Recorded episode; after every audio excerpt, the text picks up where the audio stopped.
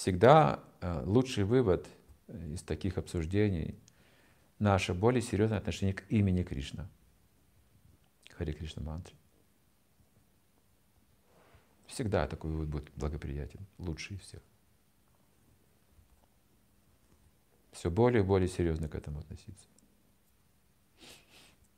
И когда мы станем как гопи, когда мы даже в святом имени услышим, вот, услышим эти качества Кришны, когда мы малейшую критику, малейшую грубость не сможем переносить по отношению к святому имени, сразу будем прятать, закрывать его. Это будет совершенство. Ведь даже сухая трава колет ему стопы. Вот это имя такое же, понимаете? Как можно повторять невнимательно, или грубо, или, или бесчувственно? Кем нужно быть вообще? Ну, так мы должны серьезно отнестись.